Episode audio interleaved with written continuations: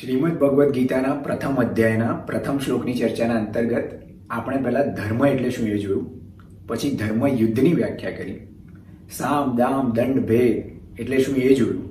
અને હવે આપણે જોઈશું કે યુદ્ધ અટકાવવા માટે બંને પક્ષોએ કયા કયા પ્રયત્ન કર્યા? એવું નથી કે ખાલી પાંડવો જ પ્રયત્ન કર્યા છે. ધૃતરાષ્ટ્રે પ્રયત્ન કર્યો છે યુદ્ધ અટકાવવા. જો બંનેનો ઓબ્જેક્ટિવ એક છે કે યુદ્ધ અટકાવવું પણ એની પાછળનું જે થિંકિંગ છે, એની પાછળની જે વિચારધારા છે, એ બંને પક્ષે અલગ છે. પાંડવો યુદ્ધ કરવા એટલા માટે નથી માગતા. કારણ કે આ ભાઈઓ ભાઈઓ વચ્ચે સંગ્રામ થશે. કુટુંબનો વિનાશ થશે. એ તો ઠીક, નિર્દોષ નાગરિકો મળશે. બીજાનો વિચાર પણ એ લોકો પહેલા કરે છે. કારણ કે યુદ્ધમાં તો મહાસંહાર જ થવાનો. એટલા માટે પાંડવોની યુદ્ધ માટે અનિચ્છા હોય છે. બાકી શક્તિશાળી તો પાંડવો છે જ. ભારત તો બળથી રાજ્ય લઈ જ શક્યા હોત. પણ એ વિચારે છે કે યુદ્ધમાં કોઈની ભલાઈ નથી. સામેના પક્ષે ધૃતરાષ્ટ્ર યુદ્ધ એટલા માટે નથી કરવા માંગતા. કારણ કે એમને શંકા છે કે ભલે આપણા પક્ષે ભીષ્મ અને દ્રોણ છે, પણ ભગવાન શ્રી કૃષ્ણને અર્જુનને હરાવવા થોડા અશક્ય છે. એટલે એને યુદ્ધનો આઉટકમ ફિફ્ટી ફિફ્ટી લાગે છે. એટલે એ લોભવશ અને બીકના લીધે એ યુદ્ધ નથી કરવા માંગતો. એટલે તમે જુઓ, ઘણીવાર કાર્ય એક જ હોય. પણ એની પાછળની શું વિચારધારા છે ને, એ કાર્યને સારું કે ખરાબ બનાવતી હોય છે. આપણે ઘણા બધા કર્મો કરતા હોય છે, એટલા માટે નથી કહેતા કે ભગવત કર્મ કરો. તમારા કર્મો બધા સમર્પિત કરીને જો તમે કરો ને, તો એને ભગવત કર્મ કહેવાય. કેમ? કારણ કે જો હું નોકરી કરું છું, હું આ કામ કરું છું, હું આ વ્યવસાય કરું છું, હું કંઈ પણ કામ કરું, એમાં મારો જો અહમ ભાવ હશે, તો એ કર્મ મારું હશે, મારો સ્વાર્થ હશે. એટલા માટે એ નીચલી કક્ષાનું ને ઘૃણિત કર્મ થઈ જાય છે. પણ હું ઈશ્વરનું કામ કરું છું, કારણ કે શક્તિ ઈશ્વરે આપેલી છે. અને વિચારધારા ઈશ્વરે આપેલી છે, અને સારા માટે હું જો કામ કરું, તો એનું એ જ કામ, પણ વિચારધારા બદલાવાથી એ ભગવત કર્મ થઈ જાય છે. એટલે તમે જુઓ યુદ્ધ અટકાવવું બંને પક્ષે છે. પણ પાંડવોનો એફર્ટ કેમ સારો ગણાય છે? એની પાછળનું આ કારણ છે. શરૂઆત કરીએ આપણે વિરાટ રાજ્યથી વિરાટ રાજ્યમાં પાંડવો અજ્ઞાતવાસમાં રહ્યા. બાર વર્ષનો વનવાસ, તેરમું વર્ષ અજ્ઞાતવાસ. તેરમા વર્ષ પછીનો પહેલો દિવસ અજ્ઞાતવાસ પતી ગયો. એના પહેલા જ દિવસે પાંડવો શ્વેત વસ્ત્રોમાં સજ્જ ધજ્જ થઈ. પોતાના આભૂષણો પહેરી ક્ષત્રિય યોગ્ય પોશાક પહેરીને વિરાટ રાજાના દરબારમાં જ્યાં રાજાઓ બેઠા હોય એ સિંહાસન પર બિરાજમાન થઈ જાય છે. અને જેવા વિરાટ રાજા આવે છે અને યુધિષ્ઠિરને જોવે છે અને ચોંકી ઉઠે છે, એ કહે છે કે કંક યુધિષ્ઠિરનું નામ કંક હોય છે. કે મેં તો તમને પાસા રૂમમાં રાખ્યા છે. અને તમે આવા રાજાઓને ઉચિત વેશભૂષા ધારણ કરીને શસ્ત્રો લઈને તમે આ રીતે રાજ સિંહાસન પર બેસી ગયા? તમારું આસન તો બીજું છે. ત્યારે અર્જુન ઊભો થાય છે ને હસતા હસતા કહે છે કે, રાજન, આ સિંહાસન તો શું, ઇન્દ્રના આસન પર પણ બેસી જાય ને? તો એ આસન ધન્ય થઈ જશે. કારણ કે આ મહાપરાક્રમી ધર્મરાજ યુધિષ્ઠિર છે. અને ઇન્દ્રાસન પર પણ એમનો તો અધિકાર છે. તો એટલે આ આસન તો કશું નથી. એટલે ધ્રુપદ રાજા ચોંકી ઉઠે છે. પછી એ કહે છે કે હા, પાંડવોનો છેલ્લા એક વર્ષથી કોઈ પત્તો નથી. અને પછી બધાની ઓળખાણ થાય છે. એટલે શરૂઆતમાં તો વિરાટ રાજા ગભરાઈ જાય છે. જો કોઈ વ્યક્તિએ પોતાનાથી બળવાન વ્યક્તિનો ક્યારેક દોષ કર્યો હોય ને, ત્યારે એ વ્યક્તિ ગભરાઈ જાય. એટલે વિરાટ રાજાને એવું થયું કે પાંડવોનું તો આ બધા પાંડવો છે તો અમને તો મેં ઘણું અપમાન કર્યું છે. તો હવે શું? પણ ત્યારે જ ખરેખર વ્યક્તિની ખાનદાની, એનું ચારિત્ર, એના સંસ્કાર, આ બધું બહાર આવતું હોય છે. પાંડવો એક ઉચ્ચ કુળના વ્યક્તિઓ હતા. એમણે બતાવી દીધું. એમણે વિરાટ રાજાને કીધું કે તમે ચિંતા ના કરો. તમે જે અમારી જોડે વ્યવહાર કર્યો છે, એ ઉચિત જ છે. એ અમારો અજ્ઞાતવાસ હતો. અને અમારે એ રીતે રહેવાનું હતું ને, તમારે એ રીતે જ કર્મ કરવું જોઈએ.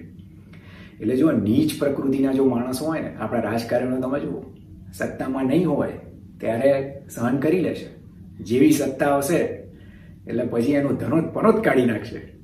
એટલે નીચ પ્રકૃતિના માણસો અને સંસ્કારી માણસોમાં આ ફરક છે કે હંમેશા સારો વ્યવહાર કરે અને કોઈએ ભૂલથી પણ તમારું ખરાબ કર્યું હોય, તો એના પ્રત્યે સારી જ ઈચ્છા રાખે. એટલે પાંડવોએ પોતાની કુલીનતા પ્રદર્શિત કરી દીધી. આ જાણ્યા પછી તરત જ વિરાટ રાજાએ પોતાનું આખું રાજ્ય યુધિષ્ઠિરના ચરણોમાં મૂકી દીધું કે આ રાજ્ય તમારું. હવે તમે જુઓ, વિરાટ રાજા પણ કેટલા મહાન કહેવાય. એમણે જ્યારે પોતાના કરતા સારા શાસકોને રાજ્ય વિહીન જોયા, તો આખે આખું રાજ્ય અને વિરાટ રાજ્ય જેવું તેવું નહોતું, બહુ સમૃદ્ધ રાજ્ય હતું. તો આખે આખું રાજ્ય યુધિષ્ઠિરને આપી દીધું કે મારા કરતા તો તમે સારા શાસન કરતા છો. સરખાઓ, આપણા અત્યારના રાજકારણ અને વિરાટ રાજા. વાતો મોટી મોટી કરે. દેશને યુવા બનાવવાનો છે, યુવાન લોકો આગળ આવે, એ રાજ્ય કરે. અરે ક્યાંથી આવે? તમે નથી આ બાજુ જતા કે નથી ઉપર જતા? ખુરશી તો ખાલી કરતા નથી. તો એ એમનો લોભ છે. એટલે રાજકારણીઓ ક્યારેય કોઈનું ભલું કરવા ઈચ્છતા નથી. સ્પેશિયલી અત્યારના. જ્યારે વિરાટ રાજા તમે જુઓ, રાજ્ય યુધિષ્ઠિરને આપી દીધું. પણ યુધિષ્ઠિર પણ તમે સામે જુઓ, બાર વર્ષ વનવાસ ભોગવ્યો છે. તેર વર્ષ અજ્ઞાતવાસમાં આવા બધા કામ કર્યા છે. તોય માણસને આવા કોઈ લાભની કે સુખની આકાંક્ષા નથી. એ કહે છે કે રાજ્ય તો તમે જ રાખો, રાજ્ય મારે નથી જોઈતું. તો વિરાટ રાજા બીજી ઓફર કરે છે કે મારી પુત્રી ઉત્તરા એના લગ્ન અર્જુન સાથે કરાવવા માંગુ છું. ત્યારે અર્જુન એમ કહે છે કે મેં તો બૃહન્નલા બનીને એને નૃત્યનું શાસ્ત્ર શીખવાડ્યું છે. એટલે મારી તો એ શિષ્ય કહેવાય. એટલે હું એની સાથે લગ્ન ના કરી શકું. પણ મારો પુત્ર છે અભિમન્યુ. એની સાથે જો ઉચિત હોય, અને પાછો ભગવાન શ્રી કૃષ્ણનો ભાણ્યો છે, એટલે એની સાથે લગ્ન કરીએ. પછી ભગવાન શ્રી કૃષ્ણની સંમતિથી ઉત્તરા અને અભિમન્યુના લગ્ન થાય છે. આ પ્રસંગ પણ બહુ ઇમ્પોર્ટન્ટ છે. કોઈકને લાગે કે હમણાં આ બધું પત્યું છે અને વચ્ચે ક્યાં લગ્ન ઘુસાડી દીધા? જુઓ પહેલું તો એ કે યુદ્ધ પછી, મહાભારતના યુદ્ધ પછી એક અર્જુનનો જ વંશ આગળ ચાલે છે. એટલે ભગવાન શ્રી કૃષ્ણની કેટલીક ગણતરીઓ છે તમે જુઓ. અર્જુનના લગ્ન પહેલા તો એમની સિસ્ટર એમની બેન સુભદ્રા સાથે એમનો પુત્ર અભિમન્યુ, અભિમન્યુનો હવે પુત્ર થશે, પરીક્ષિતના પરીક્ષિતથી જન્મે છે, એ રીતે એનો વંશ ચાલે છે. એટલા માટે આ ઘટના બહુ જ ઇમ્પોર્ટન્ટ છે. એટલે આ લગ્ન લેવાય છે. બધા જ સ્નેહી સંબંધીઓ આવે છે, લગ્નમાં જલસા કરે છે. એટલે એક બાજુ આપણને એવું લાગે કે રાજ્ય નથી, હમણાં વનવાસ પત્યો છે અને તરત લગ્ન. એટલે જો સુખ માણસના મનમાં હોય છે.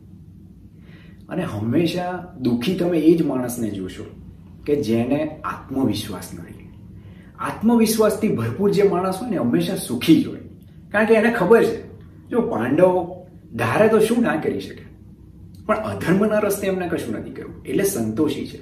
જે મળે છે એનાથી સંતોષી છે, પ્લસ એમની જોડે તો ભગવાન શ્રી કૃષ્ણ છે. એમના રસ્તે રસ્તે ચાલે છે. એટલે બીજું કોઈ અધર્મથી એમને કશું પ્રાપ્ત કરવાની આકાંક્ષા નથી. એટલે એ રીતે તો એ સુખી જ છે.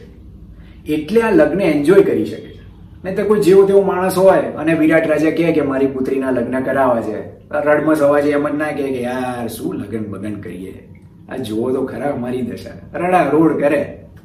આવા તેજસ્વી થઈને રાજ્યસભામાં ના બેસી ગયા હોય બીજા દિવસે. લટકાયેલા મોડે બેઠા હોય. કે હાય હાય, અજ્ઞાતવાસ તો પતી ગયો, હાથમાં કશું છે નહીં. અને તમે જુઓ, ભગવાન શ્રી કૃષ્ણએ અમૂલ્ય ભેટ સોગાદો અને અપાર ધન સંપત્તિ પોતાના વાણિયાના લગ્ન છે, એટલે આપી, યુધિષ્ઠિરને આપી. પણ યુધિષ્ઠિરે એ મોટાભાગની સંપત્તિનું દાન કરી દીધું. જો રાજ્ય પણ નથી સ્વીકારતા. સંપત્તિ આવે છે, અત્યારે તો કશું છે નહીં. માણસ જોડે હોય ને, ત્યારે તો બહુ બધા દાન પુણ્યો કરે. ના હોય, ત્યારે એનો જીવ ચાલે ને, ત્યારે કહેવાય કે મહાન વ્યક્તિ છે. એટલે તમે જુઓ, પાંડવ, આપણે પહેલાં વાત કરી આગળના એપિસોડમાં પાંડવોને ભગવાન શ્રી કૃષ્ણ કેમ યોગ્ય શાસકો સમજે છે? તેની પાછળના બધા કારણો છે. કદાચ ભગવાન શ્રી કૃષ્ણએ ટેસ્ટિંગ માટે આપ્યું હોય, કે ચાલો જોઈએ બાર તેર વર્ષથી તો અમની જોડે કશું હતું નહીં એટલે અચાનક આપણે આપીએ, તો એનું શું પરિણામ આવે છે? પણ એમણે એ દાન કર્યું. અને લગ્ન જ્યારે પતે છે, પછી બધા જ રાજાઓ વિરાટ રાજાની સભામાં બેઠા હોય છે, કારણ કે લગ્ન પતે એટલે બધા જ સંબંધીઓ પોતાનું હિત ઈચ્છતા બધા જ લોકો ત્યાં બેઠા હોય છે. ત્યારે ભગવાન શ્રી કૃષ્ણ સભામાં ઊભા થઈને પહેલું વક્તવ્ય આપે છે. એટલે બધી ઘટનાઓ વર્ણવે છે કે અત્યાર સુધી પાંડવો સાથે કેવો કેવો કૌરવોનો વ્યવહાર રહ્યો છે કપટ નીતિવાળો એ બધું વર્ણવે છે. અને પછી એમ કહે છે કે જો પાંડવો ધારે તો અત્યારે યુદ્ધ કરીને બળજબરીથી પણ એ રાજ્ય લઈ શકે છે. પણ હવે નેક્સ્ટ સ્ટેપ શું લેવું? એ પહેલા તો આપણને સામેના પક્ષની જાણ હોવી જોઈએ. એટલે અત્યારે આપણને એ ખબર નથી કે સામેનો પક્ષ શું કરવા માંગે છે. તો આપણે પહેલા એ જાણવું જોઈએ. એવું ભગવાન કૃષ્ણએ કીધું. અને ત્યાં એ અટક્યા. એ જેવા અટક્યા, તરત જ બલરામ ઊભા થયા. કારણ કે ભગવાન શ્રી કૃષ્ણએ ડિસ્ક્રિપ્શનમાં આવું બધું કહ્યું હતું કે, દુર્યોધને અનિતિ આચરી ને વગેરે વગેરે. દુર્યોધન બલરામનો પ્રિય શિષ્ય. એટલે બલરામે કીધું કે, જો શાંતિથી બધું પતી જતું હોય તો તો સારી વાત છે.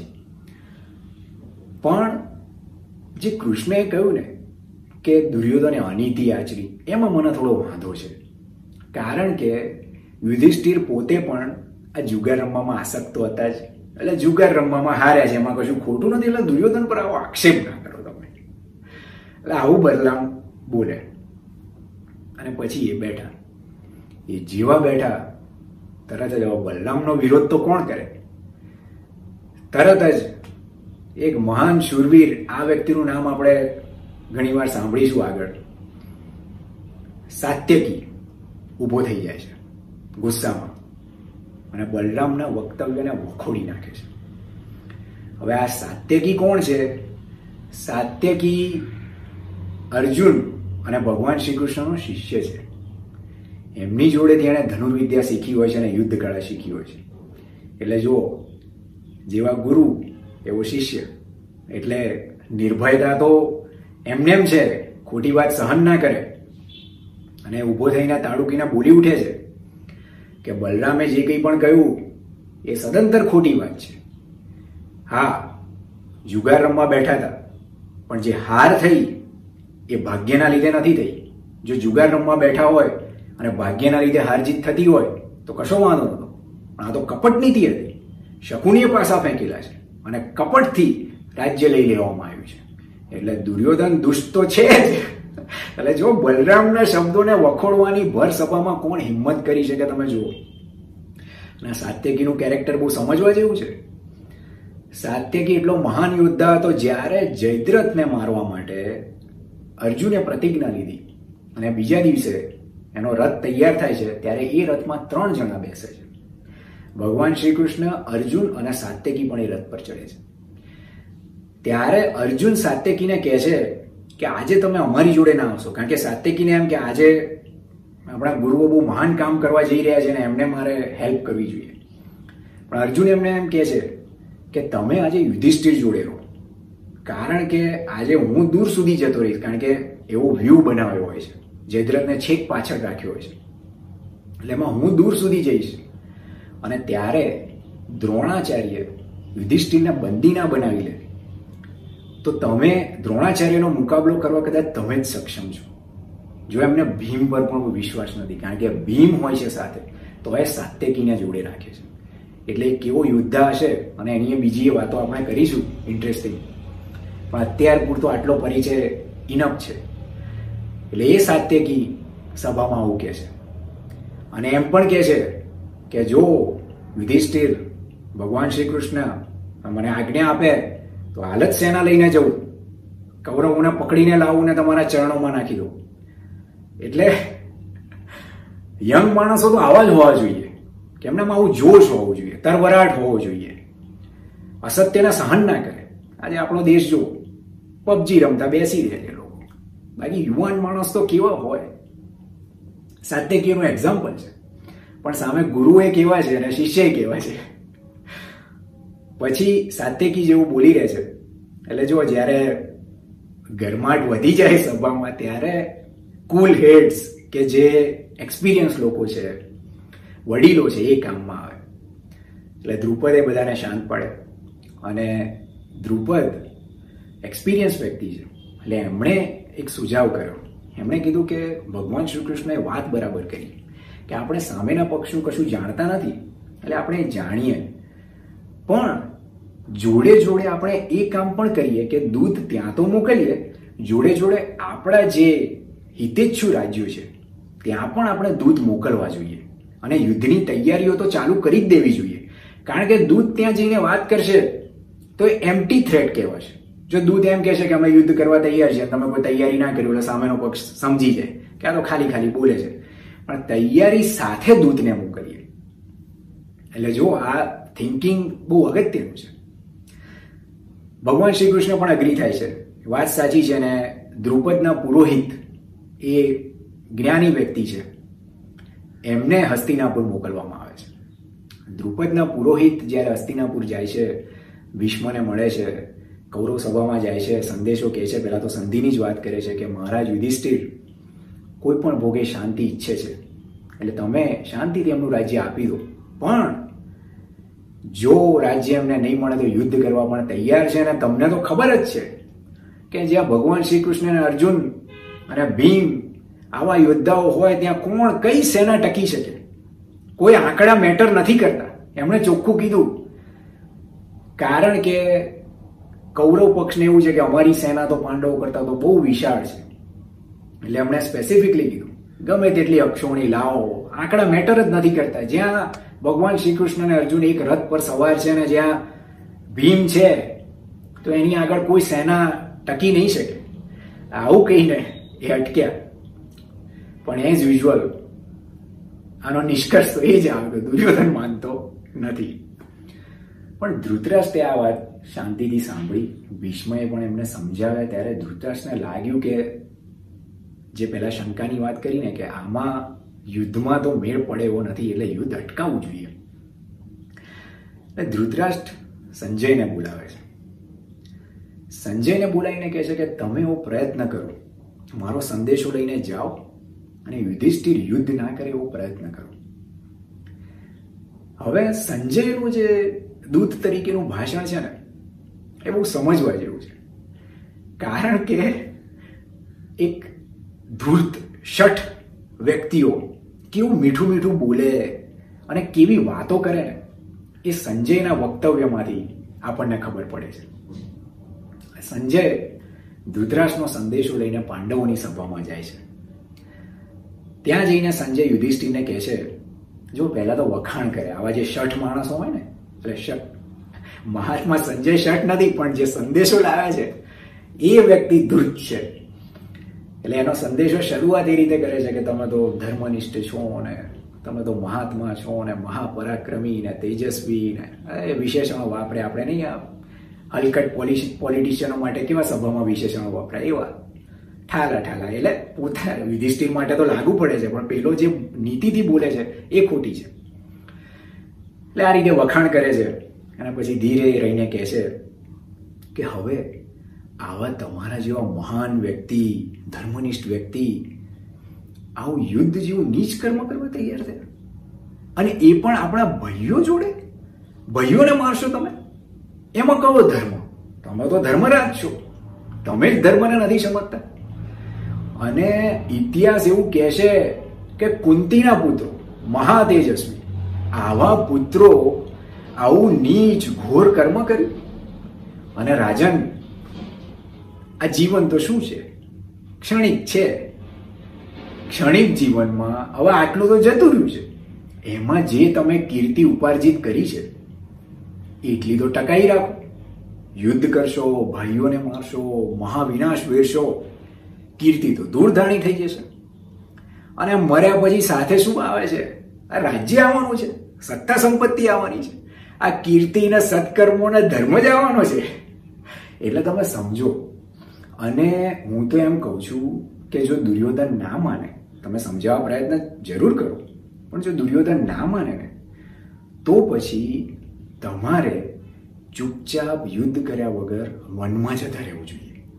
અને ભિક્ષા માંગીને પોતાનો જીવન નિર્વાહ કરવો જોઈએ. અને પાછું ભિક્ષા ક્યાં? ભિક્ષાનું એ કહે છે, અમારા રાજ્યમાં નહીં. અંધક અને વૃષ્ણિ વંશના રાજાઓમાં, રાજાઓના રાજ્યમાં જઈને ભિક્ષા માંગો. એટલે કહો કે આ દ્વારકા બાજુ, ભગવાન શ્રી કૃષ્ણનો એરિયા આ બાજુ બી નહીં, એટલે કોઈ સંઘર્ષ જ ના થાય.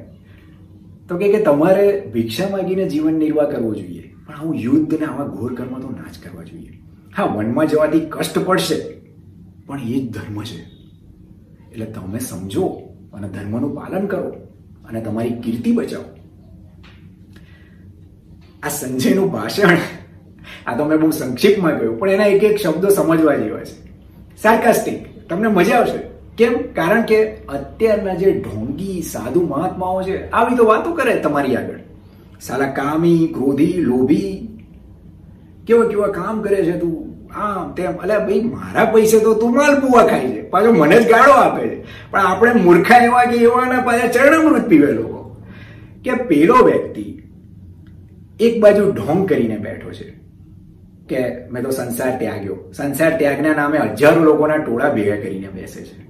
હેલિકોપ્ટરો વગર તો ફરતો નથી. પ્રાઇવેટ જેટ એટલે શરૂઆતમાં એનો ધંધો બરાબર ના ચાલ્યો હોય તો કોઈ બી ગાડી ચાલે, પણ જેમ જેમ પૈસા આવતા જાય એમ કેટેગરી બદલાતી જાય.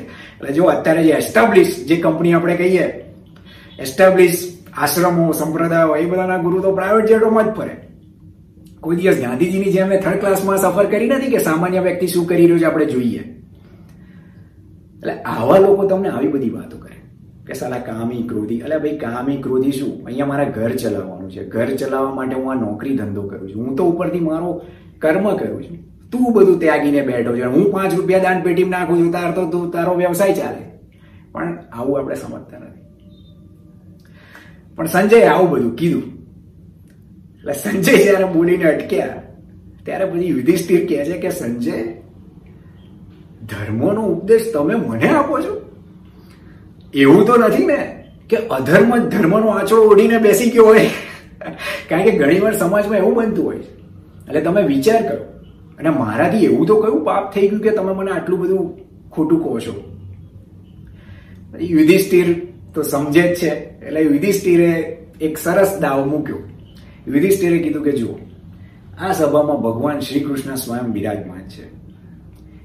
એ પોતે જ સમગ્ર ધર્મોના જ્ઞાતા અને ધર્મની ગતિ જ ભગવાન શ્રી કૃષ્ણ છે. એનું અંતિમ ધ્યેય જ ભગવાન શ્રી કૃષ્ણ છે. એવા એ બેઠા છે.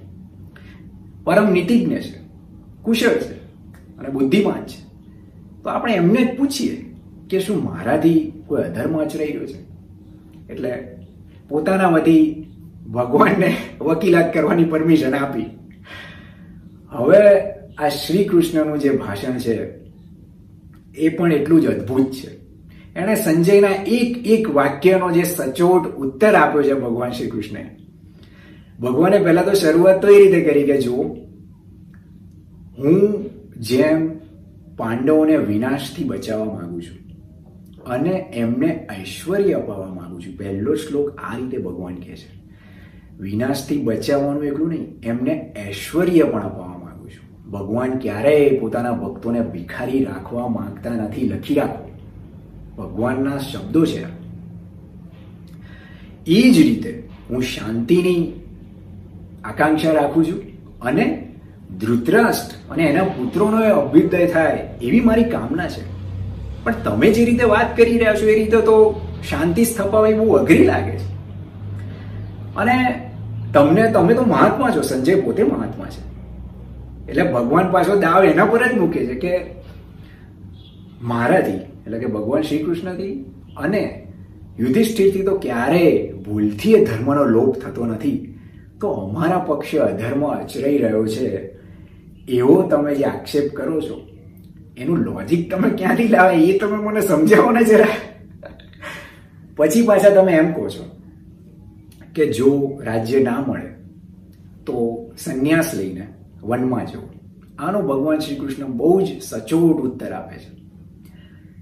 આ સમજવા જેવું છે. ભગવાન એમ કહે છે કે જે વ્યક્તિ પોતાના કર્તવ્યોને છોડીને સંન્યાસ સંન્યાસ કરતો ભાગી જાય છે ને, એ તો ભાગેવું છે, નપુંસક છે, કાયર છે અને લખી રાખો, એવા વ્યક્તિના શબ્દોનું કોઈ જ મૂલ્ય હોતું નથી. આ ભગવાન શ્રી કૃષ્ણની વાણી છે. એટલે અત્યારે તમે આ સાધુ સંતો સંસાર છોડ્યો છોડ્યો, સંન્યાસ સંન્યાસ કરીને મચી પડ્યા છે. એ મૂર્ખ માણસો છે. અને એવા મૂર્ખાઓના ઉપદેશ આપણે સાંભળવા ના જોઈએ. અને ભગવાન સ્વયં કહે છે કે એવા વ્યક્તિના શબ્દોની કોઈ જ કિંમત હોતી નથી. અને એ વ્યક્તિઓ તો કાયર છે, નપુંસક છે, પોતાનું કર્તવ્ય છોડીને ગયેલા છે.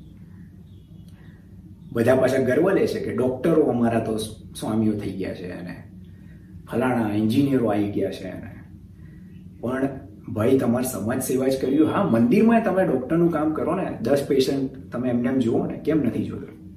પણ અહીં તો તમે એવા વ્યક્તિઓને આગળ ધરીને, તમે જોજો, આવી રીતે ક્યાંય પણ જશો ને, તો આવા લોકો આવવાનો પ્રચાર કરશે. કે અમારા સંપ્રદાયમાં, અમારા આશ્રમમાં, અમારા આમાં, ફાંટામાં તો આવા આવા લોકો છે. એવું કેમ કે છે? કારણ કે એની આભાથી તમને અંજિત કરી દેવા માંગે છે અને એમને આગળ ધરીને તમારી જોડેથી પૈસા ઉઘરાવવા માંગે છે. એ બ્રાન્ડ એમ્બેસેડર છે. પેલું નહીં. કોઈક સ્ટારને ગુટકા ખાતો બતાવી દીધો. અથવા તો એ લઈને આવે વોટર બોટલ પણ જાહેરાત હોય આલ્કોહોલની એટલે આ તમને ઉલ્લુ બનાવવાના ધંધા છે. અને જો સમાજ સેવા જ કરવી હોય તો વ્યક્તિએ પોતાની કેપેસિટી પ્રમાણે કરવી જોઈએ. ભગવાન શ્રી કૃષ્ણ એમ કહે છે કે પાંડવો ક્ષત્રિય છે. જો ચલો એ ખેતી ના કરી શક્યા હોત? કે આજે યુદ્ધ ને આ બધું ભગવાન શું કરવા કરવા માંગે છે? કે ખેતી કરો. ખેતીમાં તો કોઈનું નુકસાન થતું નથી. શાંતિથી તમારા બળ પ્રયોગ કરીને ખેતી કરો. એન્જોય કરો. કોઈનું નુકસાન નથી. બધા જ સુખી. પણ ભગવાન એમ કહે છે કે દરેક વ્યક્તિએ પોતાની ક્ષમતા પ્રમાણે કર્મ કરવું જોઈએ અને પાંડવો આના માટે સમસ્ત પૃથ્વીનું શાસન કરવા સક્ષમ છે અને એનાથી ઘણા લોકોનું હિત થશે. આજે કોઈ ડોક્ટર કમ્પાઉન્ડર પણ બની જ શકે છે. આજે કોઈક સારો એન્જિનિયર, એક સામાન્ય કારકુન પણ બની જ શકે છે. પણ એ એ કરે ને, તો એમાં એની ક્ષમતા જે છે એ પ્રમાણે કામ નથી કરતો. અને એનાથી સમાજને નુકસાન છે. આજે પાંડવો ખેડૂત થઈ જાય ને, તો એનાથી સમાજને નુકસાન છે. એનાથી સમાજને કોઈ ફાયદો તો નથી જ. એટલા માટે ભગવાન એમને રાજ્ય અપાવવા માંગે. જો એ તો વિરાટ રાજાએ આપ્યું, આટલું દાન પુણ્ય કર્યું કયો રાજા કોઈ રાજાને કહી દીધું હોત ને કે તારું રાજ્ય આપી તો હસી ખુશીથી આપી દે. પણ એ રીતે નથી લેતા એ. અને ભગવાન એમને એમના હકનું જ અપાવવા માંગે છે. પાછું આ પણ જોવા જેવું છે. જ્યારે હકનું ના મળે ત્યારે ગર્વ નથી રહેતો. અને એવી નપુંસકતાથી મળેલું, ભીખમાં મળેલું કોઈ લઈને કોઈક તેજસ્વી પુરુષ એવું સહન જ ના કરી શકે. એટલા માટે. એટલે ભગવાન કહે છે સંજય કે પાંડવોનો ધર્મ ખરેખર તો ક્ષત્રિય તરીકે પોતાના હકનું રાજ્ય લેવાનો હોવો જોઈએ કે પછી વનમાં જવાનો હોવો જોઈએ? તમે જ કહો. પછી એમ કે છે કે કોઈ વ્યક્તિ ચોર, લાકુ, ડાકુ, લૂંટારા સામેથી તમારી ધન સંપત્તિ લઈ લે અથવા તો કપટથી લઈ લે. એ બેમાં શું ફેર? એટલે હું દુર્યોધનમાં અને ચોર ડાકુમાં કોઈ તફાવત જોતો નથી. અને તમે જોતા હોય તો અમને કહો. એટલે ધર્મના જે ભાષણો તમે અમારી સભામાં આપી રહ્યા છો ને, એ ખરેખર તો ધૃતરસને જઈને સમજાવો કે સાચો ધર્મ શું છે અને એનું પાલન કરતા શીખવાડો. એટલે જો તમારા પક્ષે આવા લોયર હોય, બુદ્ધિશાળી તો ફરક પડે. એટલે ભગવાન ત્યાં અટકે છે ને પછી છેલ્લે એમ કે છે કે દ્રૌપદીનું એ મહા અપમાન થયું છે. ઘોર અપમાન થયું છે. તોય અમે એ કદાચ સહન કરી લઈશું. અને હજુ પણ બાજી બગડી નથી ગઈ. એ સુધારવા માટે હું સ્વયં, જો યુધિષ્ઠિર આજ્ઞા કરે તો હું સ્વયં આવવા માંગુ છું. સંધિ પ્રસ્તાવ લઈને. કારણ કે તમે જે રીતે કહો છો એ રીતે તો સંધિ શક્ય જ નથી. પણ હજુ એ આપણે સુધારવા માટે પ્રયત્ન કરીશું. આમ કહીને ભગવાન શ્રી કૃષ્ણ અટકે છે અને સંજય પાછા હસ્તિનાપુર જાય છે. હવે સંજય આવો સંદેશો લઈને ધૃતરાશ જોડે જાય છે. હસ્તિનાપુર પહોંચે છે ત્યારે તો બહુ મોડું થઈ ગયું હોય છે. એટલે સાંજ પડી ગઈ હોય છે. તો પણ એ ધૃતરાશને સંદેશો આપવો ઉચિત સમજે છે. અને જઈને કહે છે કે ધૃતરાષ્ટ્ર પહેલા તો એમ જ કહી દે છે કે આ બધું જે હવે જે અનિષ્ટ આવે એ તમારા માથે છે. એટલે પૂરેપૂરો સંદેશો તો એ ત્યારે નથી કહેતો, કારણ કે એ તો સભામાં કહેવાનો છે. પણ એટલો મેસેજ આપી દે છે કે હવે જો આગળ જે વિનાશ થશે, હું જઈને આવ્યો છું પાંડવો જોડે. ભગવાન શ્રી કૃષ્ણની વાત પણ સાંભળી, પાંડવોની પણ સાંભળી. અને મને તો કોઈ સારું ભવિષ્ય દેખાતું નથી. એટલે આ બધો દોષ તમારા પર છે.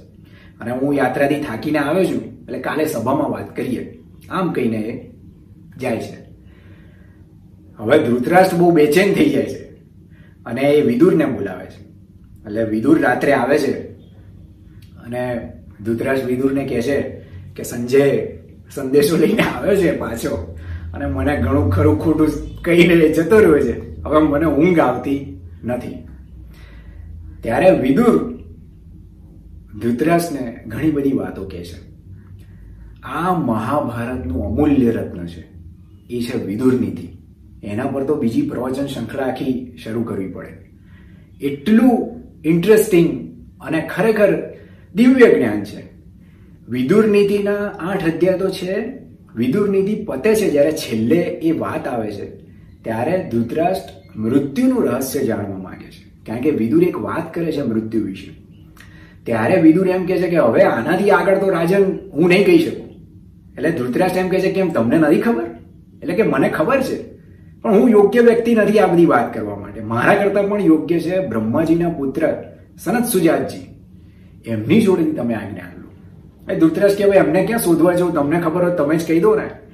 એટલે વિદુર કહે છે કે ના, એ મારાથી નહીં થાય. અને એ કહે કે તમે એમનું ધ્યાન ધરો આવશે. અને વિદુર એમને પ્રાર્થના કરે છે અને સનત સુજાતજી આવે છે. અને એ બે વસ્તુ પર ઉપદેશ આપે છે. ધૃતરાજને એમ કહે છે કે પહેલી વાત મૃત્યુ છે અને કર્મથી એને ટાળી શકાય છે એક વાત અને મૃત્યુ નથી એ બે વાત. આ બે ફિલોસોફી હું તમને સમજાવીશ. એટલે એના પર પાછા બીજા છ અધ્યાય ચાલે છે. એની ચર્ચા પછી ક્યારે? પણ આ રીતે ધૃતરાષ્ટ્રની રાત વીતે છે. બીજા દિવસે સભામાં સંજય સંદેશો આપે છે. સંજય બધી જ વાત કરે છે, શું શું વાત થઈ, પાંડવોનું કેવું રિએક્શન હતું, ભગવાન શ્રી કૃષ્ણનું કેવું રિએક્શન હતું? આ સાંભળ્યા પછી ભીષ્મ એક વાત કરે છે. ભીષ્મ એમ કહે છે કે મને નારદ મુનિ એક વાત કરી હતી કે બહુ પહેલાની એક વાત છે કે જ્યારે સ્વર્ગમાં બ્રહ્માજી, બૃહસ્પતિ એટલે દેવોના ગુરુ અને શુક્રાચાર્ય, દાનવોના ગુરુ અને બીજા બધા તપસ્વીઓ બધા બેઠા હોય છે. ચર્ચા વિચારણા આધ્યાત્મ પર થતી હશે. ત્યાં જ બે તેજસ્વી પુરુષો સડસડાટ આકાશ માર્ગે પસાર થાય છે અને એમના તેજથી સ્વયં બ્રહ્માજી અંજાઈ જાય છે. એટલે બધાના તેજ ઝાંખા પડી જાય છે અને ત્યાંથી જતા રહે છે. આ જોઈને બૃહસ્પતિ ચકિત થઈ જાય છે. અને બૃહસ્પતિ બ્રહ્માજીને પૂછે છે કે આ એવું તો કોણ છે ત્રિલોકમાં કે જે તમને રિસ્પેક્ટ આપ્યા વગર જતું અહીંથી ગયા, હાય, હેલો ના કર્યું, સ્વયં બ્રહ્માજીને મને એમનું તેજ તો જો ત્યારે બ્રહ્માજી એમને હસતા હસતા કહે છે કે, આ છે નર ને નારાયણ. એ બહુ પ્રતાપી છે અને તેજસ્વી છે. એ વિષ્ણુના જ અવતાર છે. ખરેખર તો નારાયણ જ છે. નારાયણમાંથી એમણે નરનું પોતાનામાંથી જ બીજાનું ઉદ્ભવ કરેલો છે. એટલે બંને આમ તો એક જ છે. અને એ આ રીતે વિચારતા હોય છે. એટલે નારદ મુનિએ ભીષ્મને એવું કહ્યું હતું કે આ નર ને નારાયણ છે એ જ ભગવાન શ્રી કૃષ્ણને અર્જુન રૂપે અત્યારે અવતરે છે. એટલે ભીષ્મ એમ કહે છે કે ભાઈ, આમની જોડે યુદ્ધ કરવું ઉચિત નથી. એટલે યુદ્ધ એ આપણો ઓપ્શન ના હોવો જોઈએ. એટલે તમે વિચાર કરો, જો ભીષ્મને કેટલું બધું નોલેજ છે, અને એ તો કે છે, પણ ડિસિઝન લેનારા આપણે જેમ નહીં, રાજા પોતાના ઘમંડમાં મંત્રી તો બધું કહેતા હોય કે ભાઈ દેશ સારી રીતે ચલાવવો જરૂર, પણ રાજાના અલગ તુક્કા ચાલતા હોય. એના જેવી વાત છે.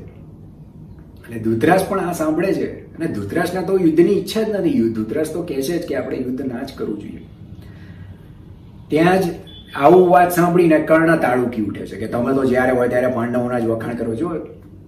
જે માણસ પોતે કીર્તિવાળો હોય અને પોતે પરાક્રમી હોય, એની સામે બીજાના વખાણ થાય, ઘણી વાર સહન ના કરી શકે. જો કર્ણ આમ મહાન વ્યક્તિ છે, પણ એમાં આ બધા દોષ છે. ઘણા નથી કહેતા કર્ણનો વધ કેમ થયો? તો કર્ણના આ બધા દોષોના લીધે એનો વધ થયો છે. કારણ કે કર્ણ મહાન વ્યક્તિત્વ બરાબર, પણ એમાં આ બધા દોષ છે. એટલે કર્ણ ભીષ્મને ખરું ખોટું કહેવા માંડે છે. કે તમે આવી બધી વાતો કરો છો, ઉત્સાહ ઠંડો પાડી દો છો. અર્જુન શું બધાને હું હરાઈ દઉં? ત્યારે ભીષ્મ કહે છે કે વિરાટ રાજાને યુદ્ધ થયું ત્યારે આપણે બધા ગયા હતા ત્યારે એકલો ખાલી અર્જુન જ હતો. એકલો જ. તોય આપણે બધા હારીને આવતા રહ્યા. અને એવા તો કેટલા એને પરાક્રમો કર્યા છે. ત્યારે તમે હતા. ત્યારે કરી એવું હતું ને.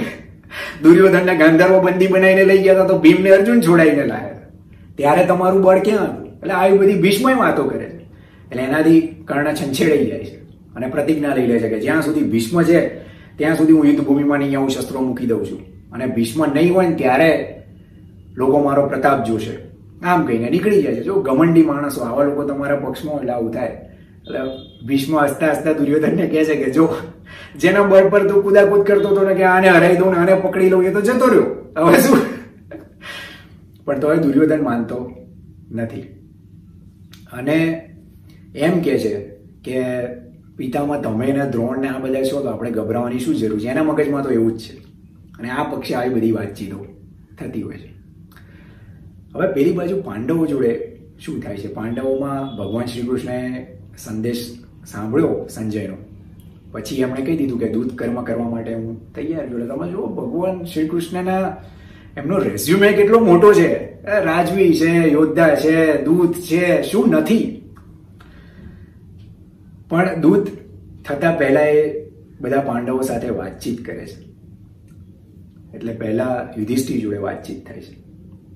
એટલે યુધિષ્ઠિર ભગવાન શ્રી કૃષ્ણને એમ કહે છે કે રાજ્ય તો બરાબર છે, આપણે લેવા પ્રયત્ન કરીએ, પણ જો ના થઈ શકે તો યુદ્ધ બને એટલું ટાળવા પ્રયત્ન કરજો. અને યુધિષ્ઠિર કહે છે કે કંઈ નહીં, તો છેવટે આપણે પાંચ ગામમાં અમે સંતોષ માનવા તૈયાર છીએ. એ પાંચ ગામ કયા? તો કે છે કે અવિસ્થલ, વૃકસ્થલ, માકંદી, વાણાવત અને બીજું કોઈ પણ એક ગામ. આ પાંચ ગામ જો અમને આપી દે, તો અમે સુખેથી લઈ લઈશું. ભગવાન યુધિષ્ઠિરની વાત સાંભળે છે, પણ જોડે એમ પણ કહે છે કે જો યુધિષ્ઠિર, હું કૌરવની સભામાં તમારો દૂત બનીને જઈશ પણ સંધિ તો હું ત્યારે જ કરીશ કે જ્યારે તમારું એ હિત સચવાય.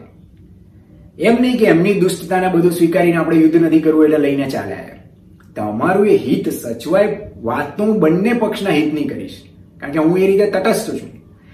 બંને પક્ષના હિતની વાત કરીશ, પણ તમારું હિત સચવાય, તમારા લાભને હાનિ ના થાય. એવી જ સંધિ મારે કરવી છે. એટલે એનો હું પૂરેપૂરો પ્રયત્ન કરીશ. અને ત્યારે યુધિષ્ઠિર તો ભગવાન શ્રી કૃષ્ણ એમ પણ કહે છે કે તમે એકલા જાઓ છો એ મને યોગ્ય નથી લાગતું, જોડે બીજાને લઈ જાઓ, કારણ કે તમે આ કૌરવની સેનામાં જઈ રહ્યા છો.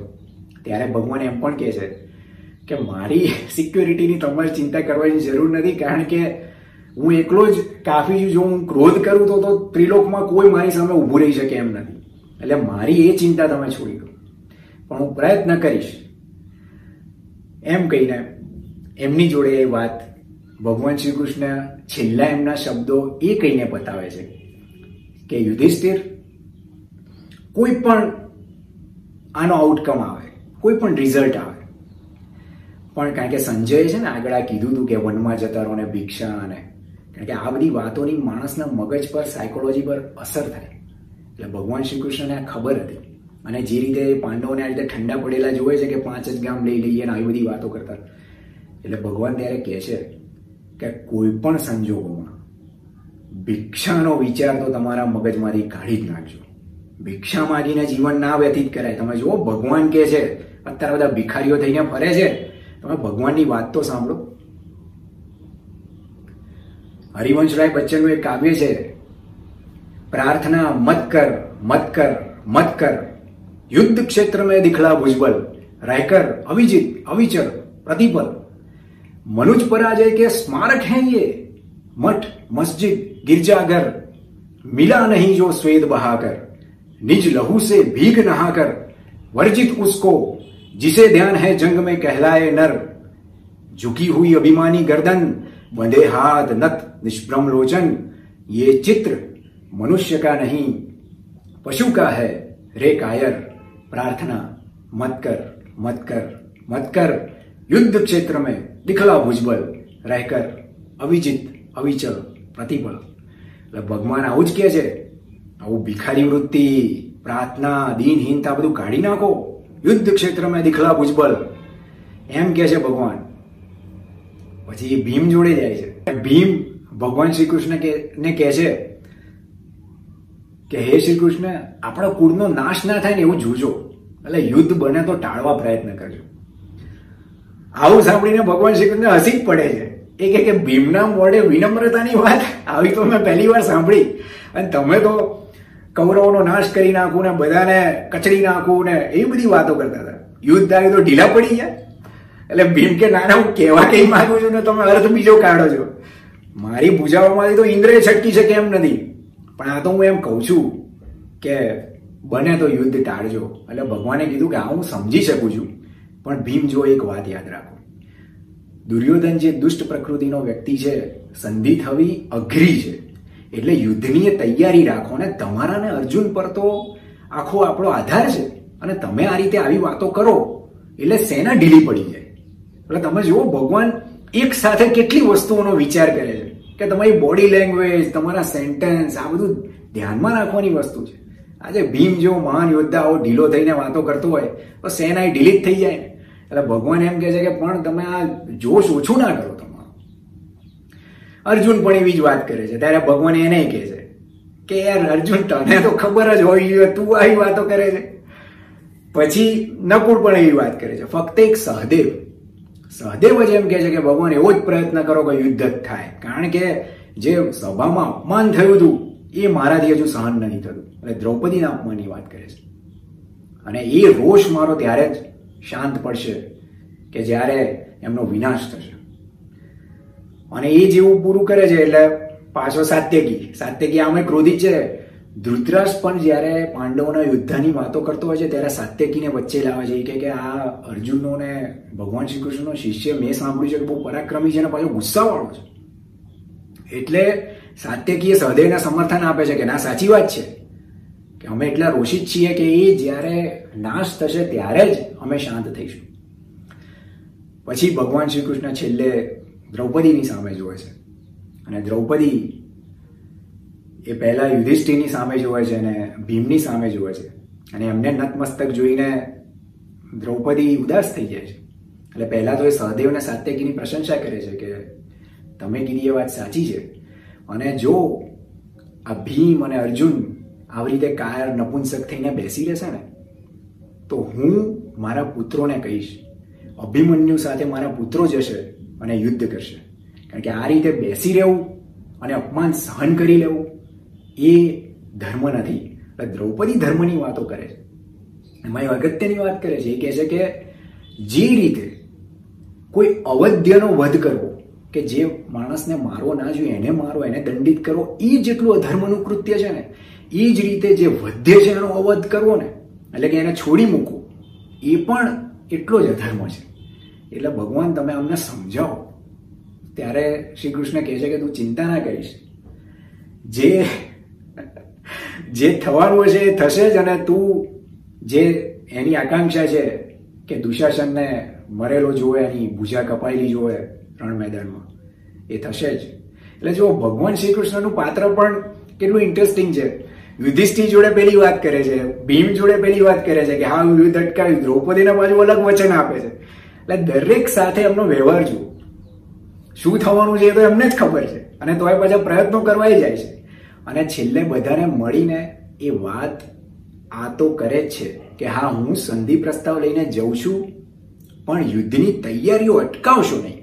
યુધિષ્ઠિરને જતા જતા એટલું કહી જાય છે કે યુદ્ધ માટેની સામગ્રી ભેગી કરવાની ચાલુ કરો. કારણ કે યુદ્ધ જો નક્કી જ થયું તો પછી એમાં વિલંબ કરવાનો નથી હોતો.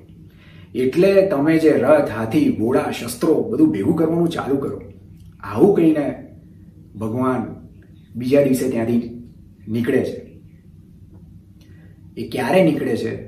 તો અત્યારનો સમય હોય છે. એટલે અત્યારનો એટલે હજુ આવશે કે શરદ ઋતુ પતવા આવે, હેમંતની શરૂઆત. અને ત્યારે રેવતી નક્ષત્રમાં મૈત્ર ચોઘડિયામાં એ નીકળે છે. એટલે જો મેં આ ચોઘડિયાના બધું કીધું કે રેવતી નક્ષત્ર, હેમંત અને મૈત્ર ચોઘડિયું, તો એવું જરૂરી નથી કે તમે ગમે તે ચોઘડિયા જોઈને જાઓ તો એ કામ પૂરું જ થાય. એટલે ભગવાને આ ચોઘડિયામાં ચોઘડિયું જોઈને નથી નીકળ્યા, પણ આ તો મહાભારતમાં વર્ણન છે એટલે મેં તમને કીધું. અને જતા પહેલા એમનો જે રથ તૈયાર થાય છે, એનું વ્યાસજી અદ્ભુત વર્ણન કર્યું છે. ભગવાન સાત્યકીને કહે છે, રથ તૈયાર કરવા અને સ્પેસિફિક ઇન્સ્ટ્રક્શન્સ એમણે કીધું કે રથમાં શંખ ચક્ર, ગદા, બધા જ આયુધો મૂક. કારણ કે જો એમને એમ ના જવાય, અને આ બધું સ્પેસિફિકલી ભગવાન કહે છે કે આ રીતે રથ તૈયાર કર. અને એ રથ એ રીતે તૈયાર થાય છે. અને ચાર દિવ્ય અશ્વો એ રથની આગળ શ્વેત અશ્વો જોડવામાં આવે છે. શૈબ્ય, સુગ્રીવ, બલાહક અને મેઘપુષ્પ. આ ચાર અશ્વો જોડે છે. અને જ્યારે રથ, એ દિવ્ય રથ સુવર્ણનો હોય છે અને તૈયાર થાય છે, ત્યારે એના પર પક્ષીરાજ ગરુડ બિરાજમાન થાય છે. અને પછી ભગવાન શ્રી કૃષ્ણ એના પર ચડે છે અને સાત્યકીને જોડે લે છે. રથ ચાલે છે, ત્યારે એના ગડગડાટથી પૃથ્વી ધ્રુજી ઉઠે છે. અને જ્યારે એ ચાલવાની શરૂઆત કરે છે, ત્યારે માર્ગમાં આગળ જતા પહેલા એ વૃક્ષસ્થળ જાય છે, જે પહેલા પાંચ ગામ કીધા ને, એમાંના પહેલા ગામમાં. એ જતા જતા માર્ગમાં બંને બાજુ મહર્ષિઓ ઉભેલા જુએ છે. એટલે ભગવાન તરત જ રથ રોકે છે અને રથમાંથી ઉતરી જાય છે. ઉતરીને એમનું અભિવાદન કરે છે. તમે જુઓ ઋષિમુનિઓ આમ તો કોની આકાંક્ષા કરતા હોય? ઈશ્વર દર્શનની. અને એ ભગવત તત્વને પ્રાપ્ત કરવા પ્રયત્ન કરતા હોય. તો ભગવાન સ્વયં છે, તો ભગવાનને એવો કોઈ ઘમંડ નથી. એ પોતે રથમાંથી ઉતરી જાય છે. એમનું અભિવાદન કરે છે. એટલે જો જ્ઞાની માણસો, ભગવાને કીધું તો જ્ઞાની તો મારો આત્મા છે. એટલે હંમેશા આવા લોકો પૂજનીય હોય છે. ભગવાન પોતે એમનું પૂજન કરે છે. કે આ તો આપણી સોસાયટી એવી થઈ ગઈ છે કે મૂર્ખ માણસોની આપણે પૂજા કરવા માંડ્યા છીએ. આજે સાહિત્યનું કોઈ ફંક્શન હોય, પણ એમાં ટેબલ પર તો ચાર નફ્ફટ રાજકારણીઓ બેઠા હોય. એવાને તો બોલાવવા જ ના જોઈએ. કૌભાંડી જે માણસ છે, આપણને ખબર છે ને, એને સરસ્વતીને શું લેવા દેવા તો એ દીપ પ્રાગટ્ય, જે ખરેખર સમાજમાં અંધકાર લાવી ગયો છે, એના હાથે તો દીપ પ્રાગટ્ય. જવું જ ના જોઈએ આવા ફંક્શનમાં આ પણ તમારો સપોર્ટ છે ખોટા કામો. તમે આવા ફંક્શનોમાં જાઓ છો, આવા લોકોને તમારા કાર્યક્રમોમાં બોલાવો છો, એના હાથે દીપ પ્રાગટ્ય કરાવો છો. એના કરતાં તો ગામમાંથી કોઈ છોકરીના હાથે, કોઈ નાના બાળકના હાથે દીપ પ્રાગટ્ય કરાવો. એટલે ભગવાન સ્વયં ઉતરી જાય છે, એમનું અભિવાદન કરે છે. ત્યાં જ પરશુરામ આગળ આવે છે. ભગવાન શ્રી કૃષ્ણને ભેટી પડે છે. અને કહે છે કે અહીંયા બધા બ્રહ્મર્ષિઓ, રાજર્ષિઓ, મહર્ષિઓ બધા આવ્યા છે. એ કૌરવોની સભામાં તે તમે જે દિવ્ય પ્રવચન આપશો, કયું પ્રવચન? તો કે ધર્મને અર્થ રિલેટેડ એ અમારે બધાએ સાંભળવું છે. અને તમે બોલશો, ભીષ્મ બોલશે, દ્રોણ બોલશે, કૃપાચાર્ય બોલશે અને વિદુરજી બોલશે, એ અમારે સાંભળવું છે, કારણ કે એ સમસ્ત જનજાતિ માટે સમસ્ત પ્રજા માટે એ હિતકારી વચનો છે. એટલે તમે જુઓ આ બધા ઋષિ મુનિઓ કે જે ખરેખર મહાત્માઓ છે, જ્ઞાન ક્યારે અટકતું નથી અને મહાન માણસો જ્યારે બોલે ત્યારે અવસર કોઈ ચૂકતું નથી. એટલે તમે જુઓ ભગવાન શ્રી કૃષ્ણ બોલવાના છે, એની તૈયારી તો લોકો કેટલી કરીને ક્યાંથી ને ક્યાંથી આવે છે સાંભળવા માટે. કારણ કે એ વચનો અને જો આવા લોકો એ વચનો ગ્રહણ કરે, કદાચ એને ગ્રંથસ્થ કરે અને પછી આપણા જેઓના હાથમાં આવે તો એ નોલેજ આવે, જેમાં ગીતા અને આ મહાભારત જેમ વ્યાસજીએ ગ્રથિત કર્યું એ રીતે. તો અહીંયા આપણે સ્ટોરી અટકાઈએ છીએ. નેક્સ્ટ એપિસોડમાં આપણે વાત કરીશું કે ભગવાન શ્રી કૃષ્ણ કેવી રીતે દુર્યોધનની સભામાં જાય છે, શું વાતચીત થાય છે, એમનો સંધિ પ્રસ્તાવ. પણ અત્યારે યુદ્ધ ક્ષેત્રમાં દિખલા ભુજબલ રાયકર, અભિજીત, અવિચલ પ્રતિભલ અને જે આપણને પુરુષાર્થથી નથી મળ્યું, એ ક્યારેય ઉપાર્જિત કરવાની આશા ના રાખવી જોઈએ. જે વ્યક્તિએ ખરેખર સમાજમાં આગળ વધવું છે, સમાજને સબળ બનાવવો છે, તો યુવાનોએ તો ખાસ ભિખારી વૃત્તિ તેજી દેવી જોઈએ, જેમ ભગવાને કહ્યું ને, એ જ રીતે અને આપણે સમાજને આગળ વધવાનું એક એવું વિઝન રાખવું જોઈએ. આવી બુદ્ધિ લોકોમાં આવે એવી કામના સાથે જય શ્રી કૃષ્ણ.